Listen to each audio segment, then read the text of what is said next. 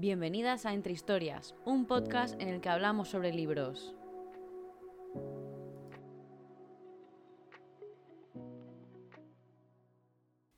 Hola todo el mundo, espero que este programa os pille genial. Bienvenidas a otro programa de Entre Historias, un podcast en el que conversamos sobre libros, literatura, series y mucho más. Así que aquí siempre nos encontramos entre historias. Hoy os vengo con un programa que me hace especial ilusión, primero de todo por el pedazo de invitada que tenemos hoy y que estoy deseando que nos cuente cosillas, y también porque venimos a hablar de un género que a mí personalmente es el que me ha mantenido siempre en la lectura, como mi safe place, digamos, lector. Y como mucha gente de por aquí, yo me enganché a la lectura con Harry Potter y de ahí pues fui saltando a otros libros de fantasía, como una saga que se llamaba, bueno, que el primero se llamaba El Maleficio, algunos libros de Carlos Ruiz Zafón que siempre tienen como ese componente mágico y bueno, muchos otros. Y de hecho, los años de bachillerato y de carrera, mi ritmo de lectura bajó muchísimo, que creo que ya os lo he contado en algún momento por aquí. Y solo leía thrillers o libros de no ficción relacionados con la publi y la comunicación, que es lo la carrera que yo estudié. Hasta justo antes de, de empezar con Bookstagram, que volví a conectar con la lectura más recurrentemente y fue cuando volví a leer fantasía. Y ahora mismo, a pesar de que igual no es el género que más estoy leyendo,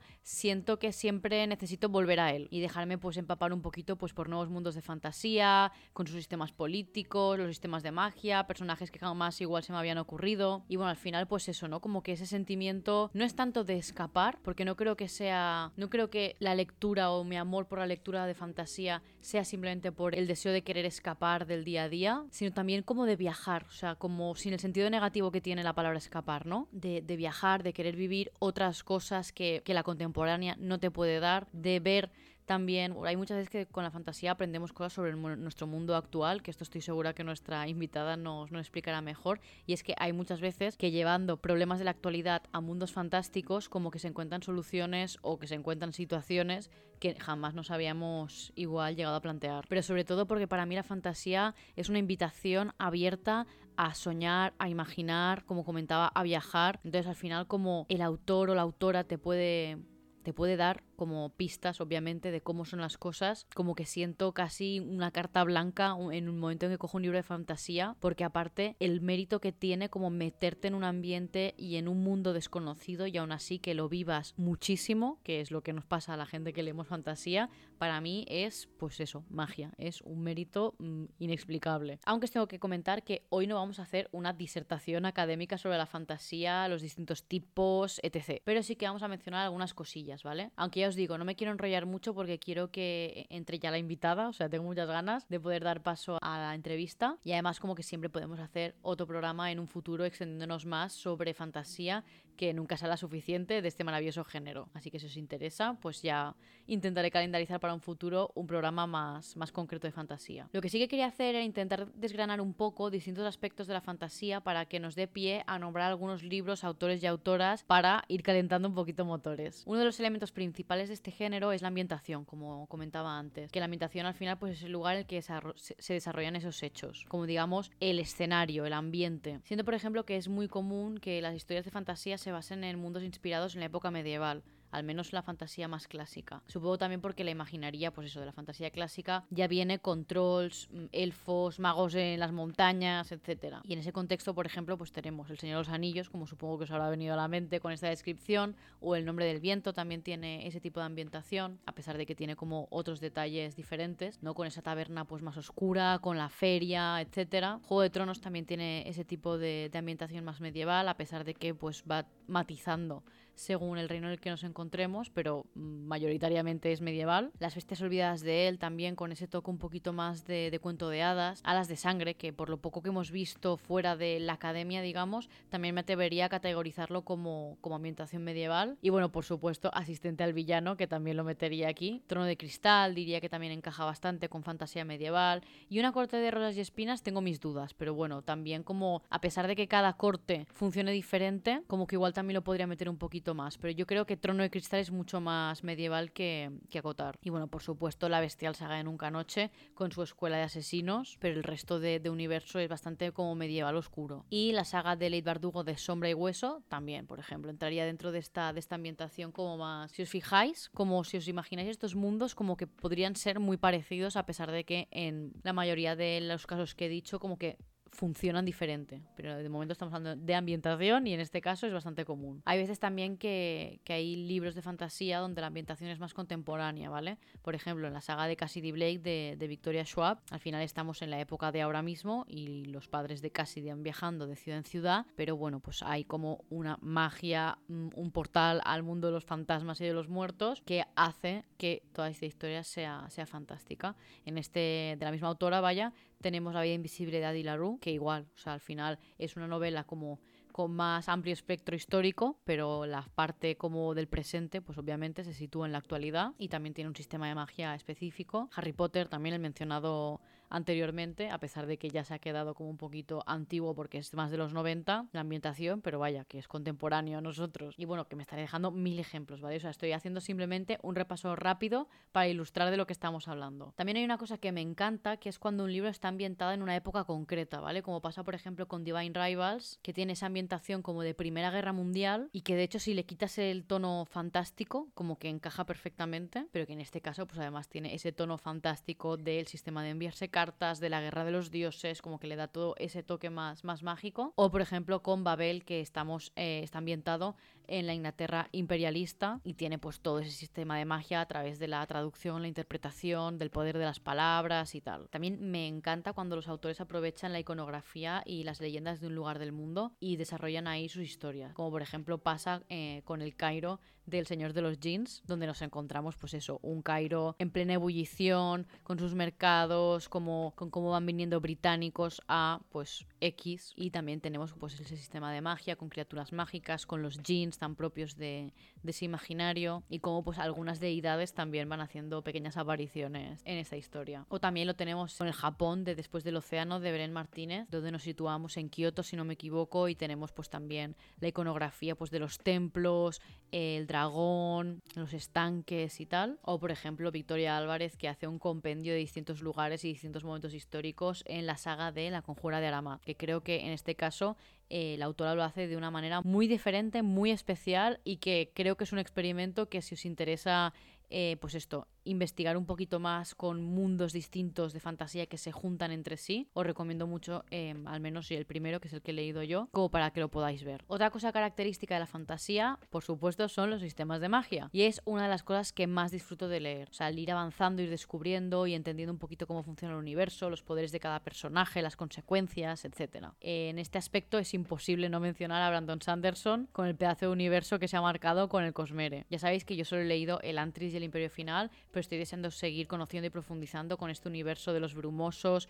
cómo funciona la magia aquí quemando metales, los límites también que ofrece el cuerpo humano a la aplicación de esa magia y bueno, pues un largo etcétera que si habéis leído a Brandon Sanderson ya sabéis a qué me refiero. También estoy súper in love con el universo de la saga de Sombras de Magia, que es este universo que tiene cuatro Londres y cada uno pues tiene un nivel de magia diferente y esas figuras que pueden cruzar entre los distintos Londres y ejercer de mensajeros entre los reinos de, de cada cual. Que por cierto además aprovecho para mencionaros y recordaros que este mes se publica Los frágiles hilos del poder que sucede en este mismo universo de sombras de magia y nos reencontramos con personajes muy queridos. También mencionar el maravilloso mundo que crea Cristel Davos con la saga de la Espejos, que justo leer el, el, primero me recordó mucho cuando leí Harry Potter de pequeña, porque vas como vas conociendo poco a poco cómo funciona este universo de magia y pues eso, también la protagonista de repente pues la cambian de, del reino donde vive, la cambian a otro reino distinto. Entonces a partir de ahí tiene que empezar como a entender cómo funciona ese reino, los distintos objetos mágicos, que a mí el tema de los objetos mágicos me tenía loca con ese primer libro. Y bueno, como esa sensación no de aventura, de, de de exploración, de ir conociendo, de ir aprendiendo. A mí eso es de las cosas que más me gustan de, de leer fantasía y justo en el primero en los nueve del invierno de, esta saga que os comentaba de La Pasa Espejos, lo disfruté muchísimo. Y tenemos la suerte que hace nada en España se ha publicado el segundo libro de, la saga, que van a ser cuatro en total, titulado Los desaparecidos del claro de luna. Y bueno, me he estado mordiendo la lengua todo el programa, pero yo ya no puedo más y os necesito hablar de una de mis lecturas actuales que es Caraval, que también tiene un mundo de fantasía que, chicas, o sea, a mí me tiene, me tiene loca. Os cuento un poco, ¿vale? Para ver si mmm, sé cómo canalizar todo lo que estoy viviendo leyendo este libro en palabras. En Caraval nos encontramos a dos hermanas, Scarlett y Donatella. Entonces Scarlett es la mayor y desde pequeña como que su abuela le iba contando historias de Caraval, que Caraval pues es como una feria ambulante, que hay magia, que también hay, hay como un juego dentro de, la feria y que cada año va cambiando de, lugar. Entonces eh, Scarlett desde pequeña va escribiendo a Legend, que es como el tipo detrás de toda la organización de Caraval, para ver si mm, se puede como convocar una edición de Caraval en la isla donde ellas viven, porque a las dos les encantaría ir, pero nunca recibe respuesta. Y en un momento dado, pues Scarlett está comprometida y se va a casar y escribe una última carta y dice en plan, bueno, pues veo que ya no va a poder ser, me voy a casar, mm, pues ya está, no me interesa. Y en ese momento obviamente es cuando Legend contesta y invita a, a Scarlett, a su hermana y al, prometido de, Scarlett. Entonces, bueno, pasan muchas cosas y se acaban pues situando Scarlett, su hermana y un ligue por separado en la isla donde va a suceder la nueva edición de, de Caraval. Entonces ahí entra en el mundo, universo de esta feria que os digo, donde todo el mundo va caracterizado, donde hay pues eso, tabernas, castillos, tiendas que funcionan, o sea, la moneda de cambio de, de este universo es una pasada. O sea, tú para comprar cosas tienes que dar algo a cambio y no es algo como corpóreo. O sea, tienes que dar un secreto, una confesión, tu recuerdo más doloroso. Entonces, a partir de eso, pues obviamente la protagonista que empieza mm, siendo súper inocente, tiene que ir pues viendo de, quién se fía y de quién no, porque también las apariencias engañan y cada uno pues tiene como motivos ocultos para acercarse a ti y decirte X. Entonces pues eso, a medida que tiene que ir consiguiendo cosas y ofreciendo pues información como moneda de cambio, se tiene que plantear muchas cosas que la van a ir haciendo pues evolucionar. Aparte que todo tiene como un toque de misterio muy heavy y hay como muchas historias paralelas, porque tienes como la historia de la abuela que también está muy presente, la historia de Legend, la historia de la hermana, entonces bueno, pues poco a poco se va como juntando todo y se van desvelando los misterios, que es una maravilla. Y aparte, el libro está como dividido con las noches que, van a pasar en Caraval, porque Caraval dura cinco noches. Entonces, pues cada parte es una de las noches. Y como último, deciros que el juego, que no os voy a decir de qué va el juego porque lo tenéis que leer, el premio de, ganar ese juego es un deseo. Entonces, pues hay gente muy desesperada porque les pueda conceder ese deseo. Entonces, pues eso, que la gente va a degüello. Entonces, yo ahora mismo estoy living con esa ambientación, o sea, me recuerda mucho a el parque de atracciones de Copenhague del Tivoli en Halloween y a pesar de lo que ya sé, estoy en plan, por favor, que alguien me mande un ticket para asistir y jugar. O sea, de verdad, quiero ir a Caraval. es una necesidad imperiosa ahora mismo. Y aparte comentaros que he iniciado como una iniciativa, por si os interesa y por si ahora escuchándome hablar de Caraval os apetece, que he hecho un grupo en Telegram donde está dividido por temas, por los distintos eh, libros de Caraval, por si queréis meteros allí a comentarlo. Entonces, ya sea porque ya lo has leído te apetece como reconectar, releerlo o simplemente fangirlear con la gente que lo está leyendo, o si vas por el segundo, por el tercero, o si ya estás por la saga de Once Upon a Broken Heart, que te metas en, en ese enlace que os voy a dejar en la descripción del programa y ahí pues estamos comentando ahora mismo solo Caraval, pero bueno, si iniciáis otras conversaciones también está genial. Que de eso se trata, vaya, porque la idea es crear como un foro allí en plan 2000 a tope, donde comentemos todo lo que tenga que ver con Caraval. Y último apunte antes de pasar a la sección, y es que si os interesa escribir fantasía, os recomiendo mucho un libro que tiene Brandon Sanderson que se llama Clase de Escritura, que habla mucho de su experiencia obviamente como escritor y de pues los distintos aspectos para escribir buena fantasía. Entonces pues habla de la ambientación, de los personajes, de la trama, entonces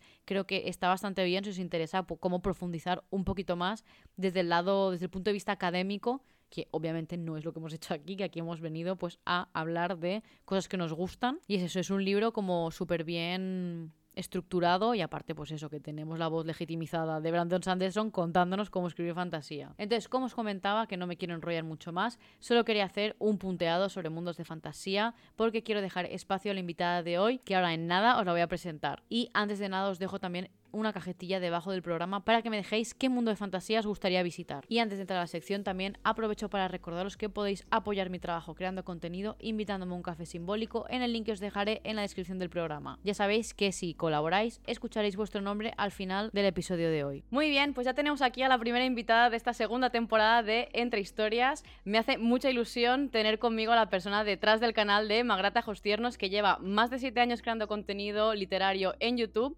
también creadora y propulsora del Marzo Asiático, iniciativa para animar a los lectores a descubrir literatura del enorme continente asiático, que ya sabéis que siempre me, encanta participar. Pero no solo la tenemos aquí por su larga carrera de influencer y prescriptora literaria, y es que en 2020, junto a su hermana, lanzaron Duerme Vela Editorial, un proyectazo que a mí personalmente me tiene completamente enamorada y si me escucháis desde hace un tiempo sabéis lo mucho que me encanta el catálogo de Duerme Vela y el mini mimo y cuidado que le ponen a las ediciones de todos sus libros. Y es que Duerme Vela está precisamente especializada en literatura fantástica y en traernos títulos que tengan un propósito, o sea, historias y mundos fantásticos que nos acerquen tanto a nuestra realidad con voces diversas, que también nos acerquen a su vez a otras realidades culturales, sociales, de género, etc. Y en lo que llevamos de programa hemos mencionado algunos de los títulos de esta maravillosa editorial y ahora con nuestra invitada mencionaremos muchos más. Bienvenida a Entre Historias, Almudena. Muchísimas gracias por invitarme, estoy muy emocionada. Eh, bueno, antes de empezar con la parte más de tema editorial, a mí me gustaría como preguntarte también para entrar como más suave en la vida lectora y en tus gustos como, como lectora, ¿vale? Así que, como comentaba, para entrar un poquito en calor y que nos cuentes un poco qué lugar tiene o ha tenido en tu vida la literatura fantástica, eh, esta pregunta es como muy amplia, ¿vale? Así que, bueno, sean bienvenidas todas las reflexiones que, que te nazcan porque te quería preguntar qué, significa para ti leer fantasía. Mm, bueno, eso es una pregunta difícil, ¿eh? Empezamos fuerte. bueno, para mí principalmente cuando empecé a leer fantasía, que, realmente es, el tipo de género, es el género que me, que me enamoró de la literatura totalmente cuando era adolescente, para mí leer al principio era una manera de evadirme eh, de visitar esos mundos distintos al nuestro, eh, con otras realidades totalmente diferentes a la mía y descubrir pues hasta dónde puede llegar la imaginación y los personajes eh, de, bueno, de todo tipo de, autores. ¿no? Con el tiempo ha ido cambiando un poquito porque además de la evasión he aprendido pues que no solo la fantasía puede mostrarnos mm, mundos divertidos y entretenidos, sino que podemos aprender mucho con ella desde historias muy reflexivas a novelas que igual te acercan a otros mundos, eso, a, otra, a, otras culturas distintas a la nuestra. Y, bueno, entonces eh, la fantasía es un poco todo para mí actualmente. Tanto como que, lo has convertido en una profesión, ¿no? Digamos. claro. y volviendo también un poquito al, al principio, a los inicios, porque como que al menos cuando te gusta mucho un género sueles recordar mucho las primeras lecturas ¿no? Mm. Que, haces de él. Y te quería preguntar si recuerdas el primer libro de fantasía que leíste.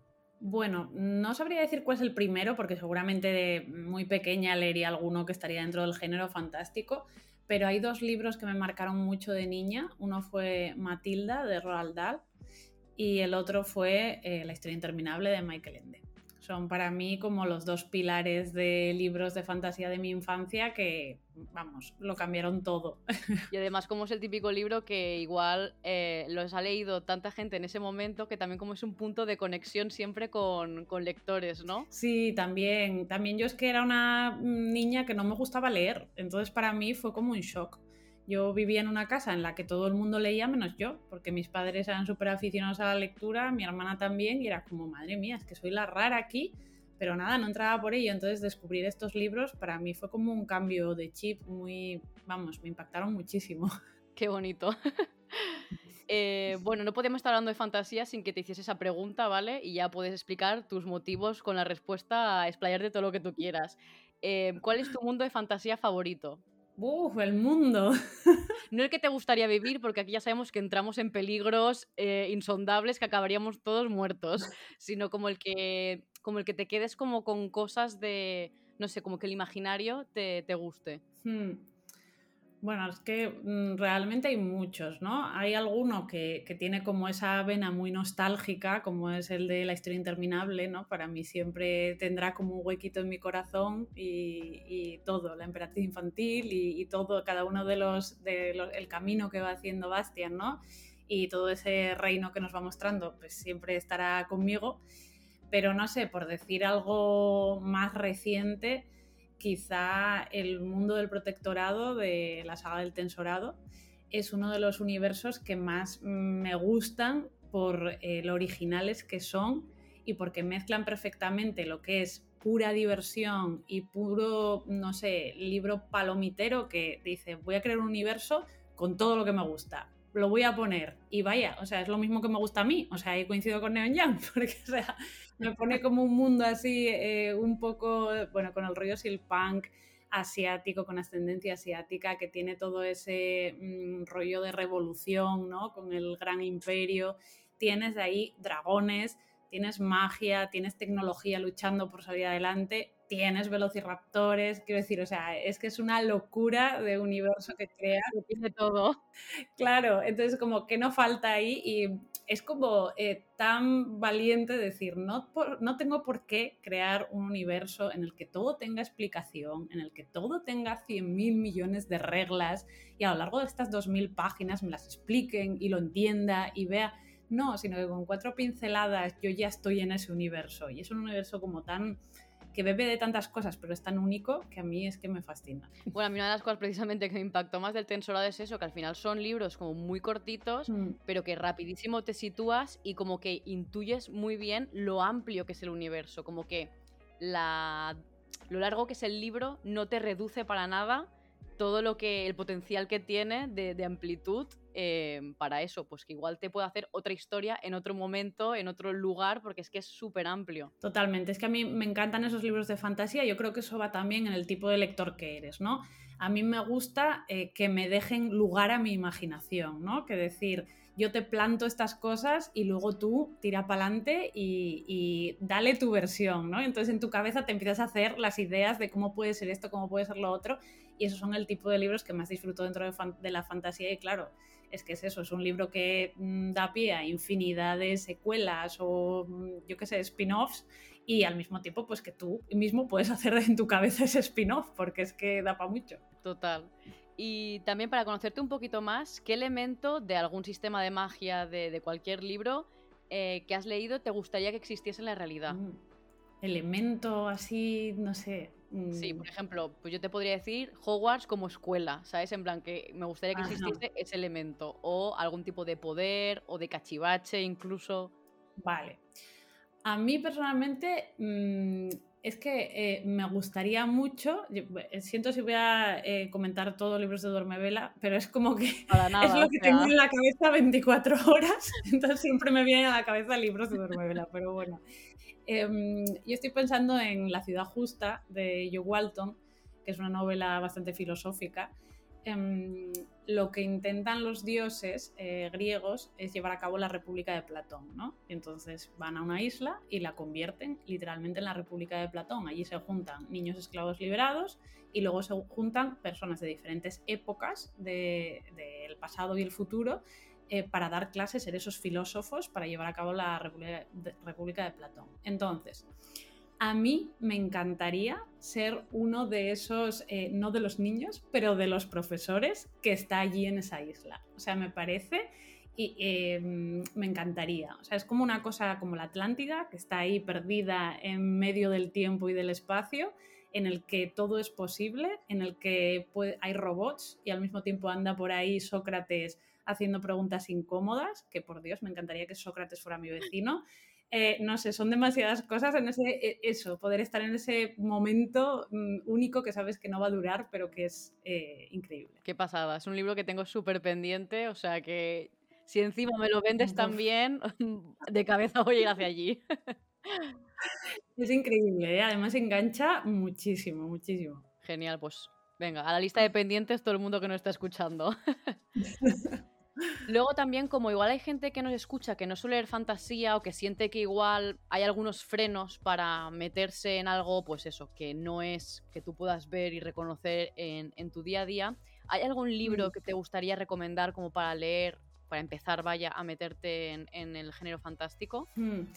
Y esta pregunta es un poco difícil porque creo que depende en general de qué libros te gusten. O sea, porque hay gente que lee muchos clásicos y pues hay clásicos de la fantasía también que te pueden gustar. Hay gente que le gustan más novelas con más acción. Pues eso depende un poquito. Pero un libro que yo suelo recomendar así en general y a un autor que suelo recomendar es Anel Gaiman. Y, y el libro es El océano al final del camino, que es una novela más bien corta que es bastante realista, pero que juega mucho con el realismo mágico y con esas cosas que no sabéis si son reales o no, si están en la mente o no. Y, es una novela que a mí me encanta, me gusta muchísimo, que es muy sutil y tiene todo lo bueno de Neil Gaiman, su imaginación, el punto oscuro y creepy, ¿no? A tope, pero al mismo tiempo, pues estos libros que te dejan como un pozo. Entonces, bueno, para mí creo que es una buena recomendación porque no es tan, no sé, es que a veces cuando la gente que no lee fantasía se imagina dragones, elfos, y eso es lo que es la fantasía. Es como, no, no, es que de eso ya lo hemos dejado atrás hace mucho, que el género es muy amplio y, y no sé, porque luego somos un poco snobs, ¿no? En la literatura y, y García Márquez no puede estar en la misma estantería que Tolkien, pero en realidad deberían estar. Total.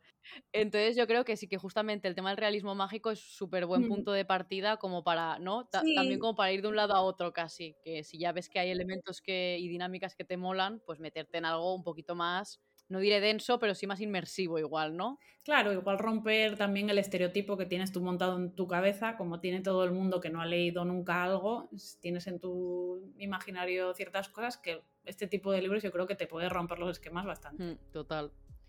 Y luego también creo que más o menos no todas tenemos como autores, autoras de, referencia de todos los géneros. Entonces, mm. ¿tienes algún, algún autor, autora como que sabes que siempre vas, siempre que saca un libro, tú vas a acudir a, esa lectura? Bueno, yo tengo varios que tristemente han muerto, entonces, bueno, eh, el, que siempre me viene a la cabeza es Neil Gaiman, porque, eh, a ver, es también como un autor mm, que es epicentro en mi vida, porque también fue un autor que me descubrió mucho de la, del cómic y de la literatura fantástica y demás. Entonces, bueno, siempre que publica algo, lo que sea, mm, ahí estoy. El problema es que el hombre está a tope haciendo series y no me escribe nada novelas, pero bueno, es un autor que siempre, siempre lo voy a seguir. Y luego hay otros autores, mm, pues es que los de Duermevela, por ejemplo, que están activos, es que los tengo, pues yo Walton, que te decía de La Ciudad Justa, es una autora que a mí me gustaba ya, hará 10 años que empecé a leer sus libros, muchos están descatalogados ya, bueno, todos, menos los que publicamos nosotras, ya los han descatalogado, pero todos sus libros me encantaban ya de aquella, Entre extraños, eh, Garras y colmillos, son librazos increíbles. Entonces todo lo que se pueda sacar de ella, o sea, todo lo que ella publica me interesa. Eh, Zencho, que también ha publicado con otros autores, o sea, con otras editoriales aquí en España, pues también me encanta. Jelly Clark, eh, no sé, es que mm, Angela Slater, es que muchos, hay muchos autores que dices, mm, me encantaría que escribieran millones de libros porque todos me iban a gustar, lo sé. Bueno, justo aprovecho que estás mencionando libros que, que habéis publicado para pasar a la parte más de Durmevela porque me interesaba también tener como ese punto de vista editorial de género y también como pues viendo la, afinidad que tengo con vuestro catálogo, quería aprovechar que te tenía aquí para preguntarte algunas cosillas. Y me ha gustado mucho esto que has dicho de que pues eso, autoras que, que te han gustado desde siempre, como qué bonito que ahora tú puedas volver a traer sus obras. Eh, casi como un regalo para ti, también como para, venga, gente, leerlos, porque realmente son, son librazos. Sí. Entonces, me gustaría un poquito que si puedes presentases un poco la editorial, de dónde nació la idea, las ganas de empezar que tuvisteis para empezar este proyecto tan especial? pues bueno, Duermevela es un proyecto que nace con mi hermana Rebeca. Em, hace eso, en 2020 fue cuando empezamos a firmar los primeros contratos, en plena pandemia. y en 2021 empezamos a publicar. Ya llevábamos desde, yo diría, desde el 18, cosas así, intentando ver qué hacer y cómo hacerlo y organizándolo pero sí, yo siempre tengo 2020 como el año en que realmente empezamos, que es imposible de olvidar. y, bueno, es un proyecto que mm, nosotras, mi hermana y yo, eh, aparte de que somos hermanas, somos mejores amigas, somos las típicas hermanas que están todo el día juntas y siempre hemos querido, habíamos querido hacer algo juntas, la verdad tanto ella como yo teníamos trabajos que no nos gustaban y en mi caso ni siquiera era capaz de vivir de ello. estaba en un trabajo que no me gustaba y, no conseguía eh, bueno, pues tener una economía estable. Con lo cual fue como, mira, hay que arriesgar porque total, para hacer algo que no te gusta y ni siquiera te trae rédito, pues mm, para eso vamos a intentar salir adelante con algo que nos gusta.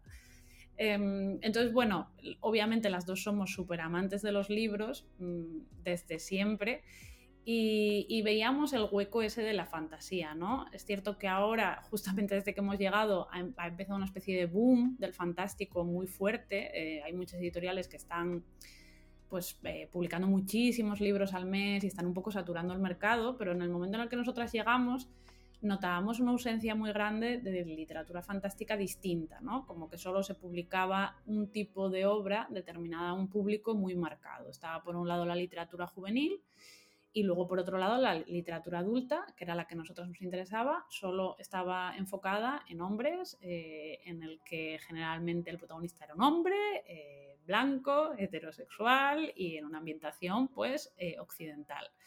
Entonces, claro, eh, como lectoras siempre nos había fallado eso. O sea, de hecho, hubo una época en que prácticamente dejamos de leer fantasía porque no encontrábamos algo que nos gustase realmente. Era como, bueno, vale, está bien, pero ya lo he leído mil veces, esto quiero algo nuevo.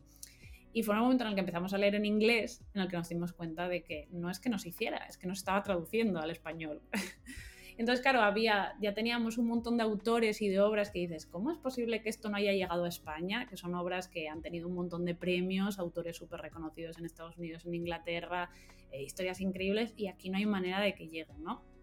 Entonces ahí es donde vimos una posibilidad de decir, bueno, quizá aquí podemos hacer algo, ¿no? Y era un proyecto bonito porque es algo que nos apasiona y por otro lado porque creíamos que eh, era importante ¿no? Eh, traer este tipo de libros con un mensaje eh, al, panorama. Y un poco así nació realmente de nuestra pasión y un poco la locura mm, del momento. Bueno, pues me alegro mucho que esa locura, o sea, realmente me inspira mucho la idea de que hayáis localizado como un problema o un agujero en vuestra necesidad y que hayáis decidido cubrirla para vosotras y para todos vuestros lectores. O sea que me parece como algo con mucho potencial y que yo como lectora estoy súper agradecida porque es eso, como que se sentía, ¿no? Que faltaba un poquito que la literatura fantástica hablase a todo el mundo y no que se localizase solo mm, en un sector muy concreto de la sociedad. Sí, totalmente. Es que era una pena porque además creo que ese es el problema, que mucha gente deja de leer fantasía cuando empieza a tener pues 17, 18 años y dice, uy, ahora me toca leer ya cosas de mayores, ¿no? O lo que sea. como, cosas serias. Claro, como que dan, es que esto ya se me queda pequeño y es como, no, no, es que la fantasía tiene eh, unas posibilidades inmensas, a ver, es el género que más posibilidades tiene realmente, todo el que da la imaginación del autor. Entonces, bueno, es una pena que porque no había realmente variedad de títulos y que llegara a diferentes personas, pues es que la gente al final se perdía y dejaba de leerlo. Y también porque a veces siento que es más fácil conectar cuando te hablan de cosas que te están pasando en tu día a día, mm. cuando te lo ponen en un escenario distinto a cuando te lo ponen en el mismo que tú lo estás viviendo, ¿no? Porque no hay distancia ahí igual, como que no estás sintiendo todo lo que el peso del mensaje que te quiere estar transmitiendo el autor en cuestión. Pues sí, sí, totalmente. Y bueno, siempre, ya lo he dicho antes, pero siempre digo como que vuestro catálogo es exquisito, así que cuéntanos qué tiene que tener un libro para que esté en vuestro radar. Bueno, nosotras buscamos primero que sea un libro que nos, que nos entretenga mucho, o sea, eso sí que lo valoramos un montón, que sean libros que te atrapen, que te diviertan, que sean, no sé, novedosos en algo, que los sientas así diferentes y luego, pues lógicamente, mm, queremos que sean libros que dejen un pozo, que sean novelas que no te las leas y te olvides de ellas, sino que tengan ahí, tengan un tema, tenga algo que si quieras puedes escarbar un poco y aprender de ello. En ese sentido, nosotros siempre buscamos traer obras pues, que, cuyos protagonistas sean diversos, puede ser con el tema del género, puede ser con el tema cultural, Em, pero otros puntos de vista, simplemente, que no sean los habituales. Nos gusta traer a mujeres que, bueno, pues también en fantasía han sido las grandes olvidadas durante mucho tiempo, se las ha publicado y luego se han descatalogado y no se ha sabido más de ellas. O se han publicado bajo seudónimo. También. También es otra de nuestras líneas súper importantes que es rescatar autoras clásicas de los años 70, 80, cosas así, que fueron años muy prolíficos en fantasía y que están completamente olvidadas eh, actualmente. Son autoras que tienen, pues eh, para mí, un nivel que puede tener Tolkien o grandes autores masculinos, pero que, o bueno, eh, autoras como Ursula K. Le demás, que dices, bueno, es que es la única autora realmente clásica que parece que existe, que bueno, hace unos 10 años, no, 10 años no, ahora 5 años mm, nadie se acordaba siquiera de Ursula K. que era como pecado mortal, eso. Pero, pero bueno, es que ahora parece que solo está Úrsula y hay muchas más autoras de esa época que, que, bueno, es una pena porque aquí en España sí llegaron a publicar muchas en los años 80 o cosas así, se descatalogaron y, y, ya está. Y ahí se quedaron y se han seguido reeditando como los mismos libros de los mismos autores y se han olvidado esas autoras. Es como un trabajo que hay que hacer constantemente con las autoras para que no se te olvide, para que no vengan luego diciendo, no, pero si es que las mujeres llevan escribiendo cinco años, antes no escribían. No había eh, autoras que escribían ciencia ficción, terror, ya. No, no, es que no las reeditan. Ese es el problema. No, nos obligan a olvidarlas, ¿no? Claro.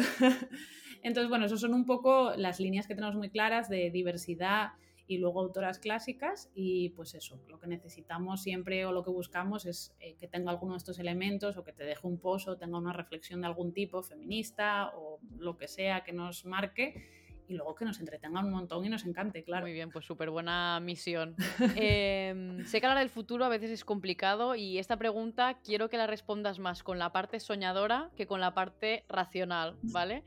Porque, bueno, te quería preguntar qué autor o autora te gustaría publicar o qué libro que igual ya está publicado en otro lado, ya se ha publicado, te gusta, o sea, sientes que encaja muchísimo con el catálogo de Duerme Vela. A ver, hay una autora que, que nos gusta muchísimo y, y, que creemos que encaja un montón, pero creo que sí, más con la vena soñadora, que es Octavia Butler, que es una autora de ciencia ficción, mm, pero que también tiene alguna novela más dentro del fantástico, que últimamente se han publicado algunos libros de ella, pero sigue siendo muy olvidada con lo rompedora que es en sus novelas, lo totalmente... Mm, es que son hipnóticos sus libros, empiezas pero no puedes parar y lo brutales que son porque al final hablan de violencia contra la mujer y son libros que, sí, que te hacen reflexionar mucho porque están escritos desde el punto de vista de una mujer afroamericana eh, en los años 70 en Estados Unidos y todo eso sale en las historias, ¿no?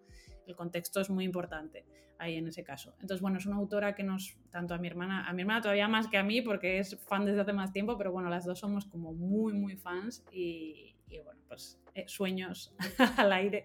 Bueno, aprovecho ya que te tengo aquí que me has mencionado a Octavia Butler porque por cuál de sus libros eh, nos recomendarías empezar? Porque es una autora que yo le empecé, el primero de la trilogía de la Xenogénesis se llama. Sí, exacto. Y me encantó. Sí, eh, a mí es que, bueno, me gusta mucho y de nuevo, creo, creo, que depende, ¿no? Eh, quizá el mejor libro para empezar con ella sea Parentesco, porque es un libro que también es más realista, aunque hable de viajes en el tiempo y te habla de la esclavitud en Estados Unidos y, también es adictivo, tiene esa crítica mordaz, tiene como todo lo que hace importante a Octavia, ¿no? O su, obra. Lo que pasa que a, mí personalmente es el que menos me gusta de sus novelas. O sea, me encantó en su momento, pero claro, es que luego me fui leyendo más que me fliparon todavía más. Entonces, bueno, si, o sea, si a alguien le interesara más el rollo distópico, desde luego la, la parábola del sembrador es una cosa increíble e impresionante que em, me duele y me arranco la piel cada vez que leo uno de esos... Mm, eh, mm, ¿Cómo es esto? De esos tops de distopías, mejores distopías que se han escrito y nunca jamás sale ese libro, cuando ese libro es, bueno, es que hay que leerlo, es una cosa increíble como predice nuestro presente, como habla de tantos temas y, bueno, es, es espectacular, es muy duro, es cierto, pero al mismo tiempo esta mujer tiene una manera de escribir que tú estás leyendo cosas horribles, pero no puedes parar de leer. O sea, es, una cosa extraña, es como ver un accidente y que no puedes apartar la mirada, pues esto es lo mismo.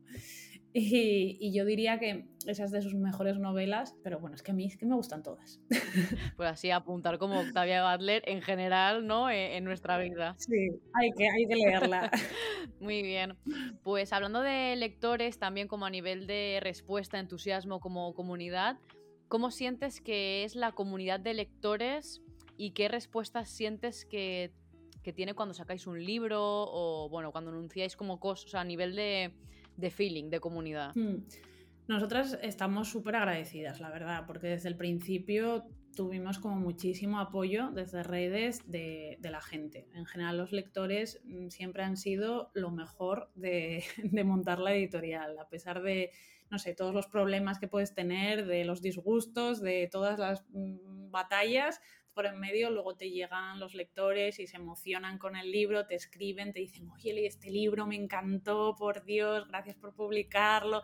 Y la gente es súper cariñosa. Y luego ya pasando al siguiente nivel, que es como las ferias, cuando hacemos ferias en el Celsius, en eh, ferias de Fantástica o aquí en Gijón, en nuestra ciudad o demás, claro, cuando la gente se te acerca y se pone a decirte lo que le gusta tu catálogo, lo que le gusta tal libro, y puedes hablar con ellos de libros que al final, pues que tú eres el fan número uno, porque es que esto es así, es como hablar de tú a tú, es como me ha encantado yo, normal, es que genial, ¿no? Y te pones ahí a hablar y es como, eh, es muy guay, la verdad. Entonces siempre hemos sentido eh, hemos estado muy agradecidas por eso, porque cuando nosotros arrancamos, eh, si no fuera por eso, seguramente nos hubiéramos hundido en la miseria, porque no es, la gente no lo sabe, pero es complicadísimo llegar a las librerías. Y si no llegas a las librerías, mm, no vendes. Es que esto es así.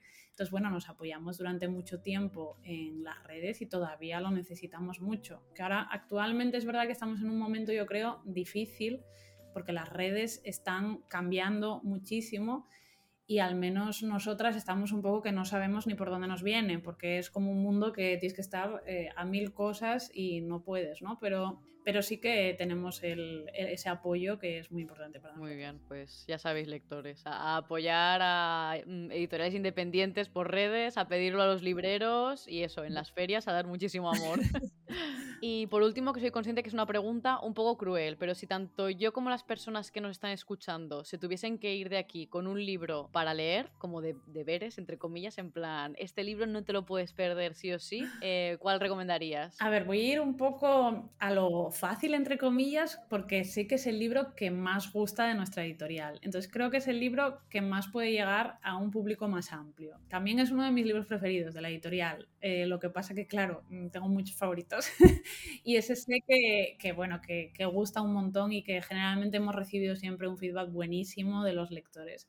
Y es Las Bestias Olvidadas de, de Patricia McKillip, que fue también nuestra primera publicación junto a Las Mareas Negras del Cielo y a día de hoy sigue siendo nuestro libro más vendido. Y es un libro que yo creo que ha conectado con tantísima gente su historia y sus personajes que es muy raro encontrarme con alguien que lo haya leído y no le haya gustado, no le haya sacado algo de partido a la historia, porque es una novela eh, bastante contenida, que no es muy larga, pero que tiene una historia preciosa dentro de sí, es una historia muy feminista, muy de un personaje desde dentro, que mm, tiene también una ambientación maravillosa, es, es, de estos clásicos, ¿no? Que dices, es como una leyenda, una historia fantástica de llena de seres mágicos y demás, pero que está llena de sabiduría, que te sorprende. Yo recuerdo la primera vez que leí ese libro, me ha pasado muy pocas veces, ¿eh? pero recuerdo estar leyéndolo y hay un capítulo en que grité. O sea, grité en voz alta. Y yo estaba tan metida en esa novela que es que grité, estaba, mm, bueno, bueno, no podía. Y, y es increíble porque yo creo que es el libro que más veces he releído, porque al ser el primero que publicamos, Estuvimos mucho tiempo con la fase de traducción, mi hermana hizo la traducción de ese libro, releyendo, buscando erratas, le dedicamos muchísimo tiempo, yo no sé cuántas veces lo he releído y sigue pareciéndome maravilloso y perfecto. Es, es difícil, pero para mí es que es perfecto. Yo me acuerdo cuando anunciasteis precisamente eh, que ibais a salir con este y el primero del tensorado, me acuerdo que la, la, portada de las bestias olvidadas de él fue en plan, ¿qué es esta maravilla?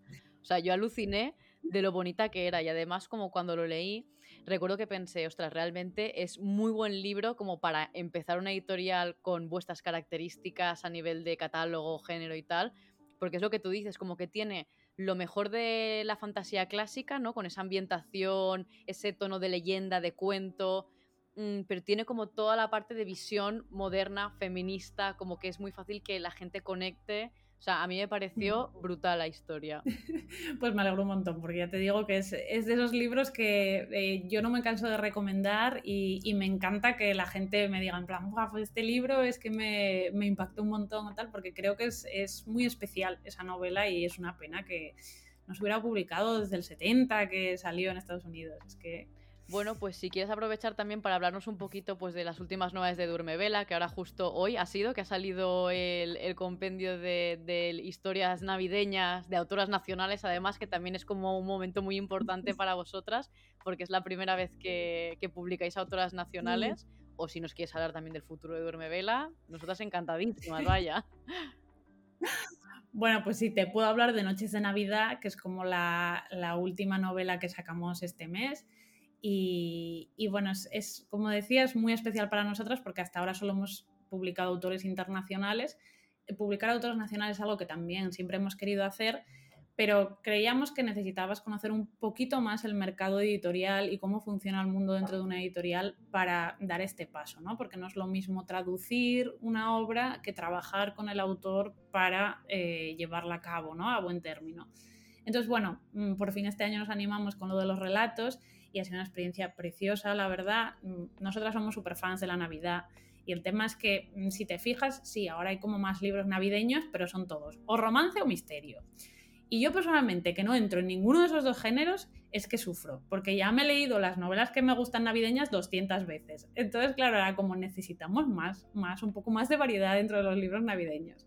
Entonces, bueno, hablamos con varias autoras que admiramos un montón y les propusimos eso, que hicieran un relato cada una eh, de tono fantástico ambientado en Navidad. Y luego abrimos una recepción de manuscritos y de ahí sacamos otros tres relatos que nos gustaron mucho. Entonces, bueno, eh, el libro tiene como esa mezcla, esa variedad de autoras clásicas españolas mm, que ya están súper reconocidas y sentadas y luego nuevas voces muy interesantes. También es una manera pues, de apoyar lo nuestro también, ¿no? que siempre hemos sacado autores internacionales, pero que aquí hay eh, muchísimo valor en bruto que, bueno, nos, e, es verdad que se publica quizá, hay muchas más editoriales que publican nacional, pero que nosotros también queríamos eh, apoyarlo. Y bueno, eh, son historias muy distintas, son ocho relatos, pero son todos. Hay muchas brujas, grimorios, aldeas perdidas, mucha nieve por todos lados, para leer con la mantita que te va a sorprender. Hay mucho Power Woman a tope, hay sororidad, hay historias áficas, hay un poco de todo, pero, pero sí, como muy entrañable y original. Entonces, bueno, esa eh, es, nuestra novedad de ahora que estamos a tope con ella, vamos. Pues muy bien, así tanto como para prepararnos para la Navidad como para regalarlos en Navidad. claro, es que viene muy bien, viene muy bien tenerlo. Y luego, bueno, de libros así que hemos sacado recientemente, que yo creo que podría destacar, porque claro, hemos sacado este año dos continuaciones, porque sacamos la segunda parte de la trilogía de Tesalia de Joe Walton, que antes comentábamos La ciudad justa, pues salió Los Reyes Filósofos, que es una secuela que sucede 20 años después del final de La Ciudad Justa, y es brutal, la verdad, es como una cosa, algo que tiene Joe Walton es que siempre, siempre, siempre te va a sorprender. Es una autora tan original que tú cuando estás leyendo de estos autores que dices, qué bien se lo estaba pasando, es que se lo estaba pasando tan bien escribiendo este libro y consigue que tú te lo pases muy bien. Y es súper original, divertido y bueno, tiene como siempre muchos dilemas morales que, que te van a llegar a la patata. Y luego, por otro lado, también sacamos la segunda parte, bueno, pseudo secuela del Hechicero de la Corona de Zencho, que es La Reina Legítima, que es una novela que la verdad mm, es una pena, yo creo que ha pasado un poquito desapercibida. Las segundas partes siempre les cuesta un poquito más eh, llegar a la gente, pero es una novela divertidísima también, que es, eh, tiene un punto que a mí me gusta muchísimo porque se nota que Zencho y era una autora más madura y habla bastante como de su propia cultura, ¿no? Porque tiene esas partes ambientadas en Malasia. tiene toda esa eh, originalidad que tenía el hechicero de la corona, pero lo vuelca más, pues eso, en tradiciones, en eh, criaturas propias de allí, y bueno, si te gusta eh, la época de la regencia inglesa, es como obligado leer estos dos libros de Zencho, vamos, o sea, es que son geniales. Que siempre, Jenausten con dragones, pues aquí tenemos Jenausten con dragones, más lamias, más otro tipo de criaturas y, personajes muy guays, la verdad. Y luego ya el último libro que igual querría recomendar es eh, uno de los últimos que sacamos, que fue Lanza, de Nicola Griffith que esta es una novela que este año, mm, bueno, eh, salió recientemente en Estados Unidos y ha, tenido, ha ganado un montón de premios, ha sido muy reconocida y nosotras estamos orgullosísimas de tener en nuestro catálogo. También se trata de una autora clásica, aunque la novela sea muy reciente, y, mm, y es un retelling de los mitos artúricos. Lo que pasa que es un retelling como no se ha visto nunca, en mi opinión. Tú estás leyendo la novela y te sientes de verdad dentro de la leyenda yo sentía como cuando te lees El Señor de los Anillos por primera vez, que te metes ahí y dices, Dios mío, en este universo me quedo, estoy metida en una burbujita y no me importa nada. Pues una sensación parecida te produce Lanza, que juega con muchísimos elementos de la mitología clásica y de, bueno, la autora es una especialista total en temas medievales y se nota en todo lo que incluye. es eh, una historia que tiene muchísima poética, está narrado con una lírica increíble, además la traducción de Arrate y de Arrate es eh, increíble, ¿no? Pero bueno, que es una historia que tiene muchísimo de eso, pero al mismo tiempo es que tiene mucha acción, tiene épica, es eh, una protagonista maravillosa e inolvidable, que va a, su objetivo principal es convertirse en caballero del rey Artos, y entonces ella hará lo que sea para convertirse en un caballero, como conquistar doncellas y eh, ir a gestas contra bandidos. Y bueno, es, maravilloso. Al final la atrapará una maldición que le persigue, un hechizo que está ahí. Y bueno, es que es una historia también breve, de esas historias breves que dices, qué perfecta es, qué bien está concebida y cómo, cómo la vives cuando la estás leyendo. Tiene muy buena pinta, de verdad. O sea, también me la noto porque me la has vendido estupendamente. Es una pasada, la verdad que es una pasada. Bueno, pues muchas gracias, Almudena, por estar aquí hoy en Entre Historias y por haber compartido tu amor por la fantasía y habernos abierto un poquito más las puertas de, de Duerme Vela. Ya sabes que os sigo muy de cerca y que me encanta todo lo que hacéis, así que bueno, con muchas ganas también de lo que nos depara el año que viene y de todos los títulos que, que nos queráis traer. Y bueno, pues muchas gracias y nos vemos súper pronto. Muchísimas gracias a ti por invitarme y por este ratito tan bueno. Y con el final de la sección del programa de hoy, llegamos al final de otro programa de Entre Historias. Espero que os hayáis divertido tanto como yo y que os hayáis quedado con ganas del siguiente programa. Esperemos que esta sea la primera de muchas entrevistas de esta segunda temporada de Entre Historias, ya que nos lo hemos pasado genial. Y además es un placer tener conversaciones tan interesantes con invitadas tan guays como Almudena. Estad atentas a mis redes sociales para todo tipo de actualizaciones. Muchas gracias en este caso a Noelia Ángel por vuestro café y por vuestro apoyo de esta semana. Y tú, sí tú, la que está sacando punta al lápiz porque está apuntando todas las recomendaciones que han salido en el programa de hoy. Espero que hayas disfrutado mucho. Os deseo las mejores historias escritas y por escribir. Bye.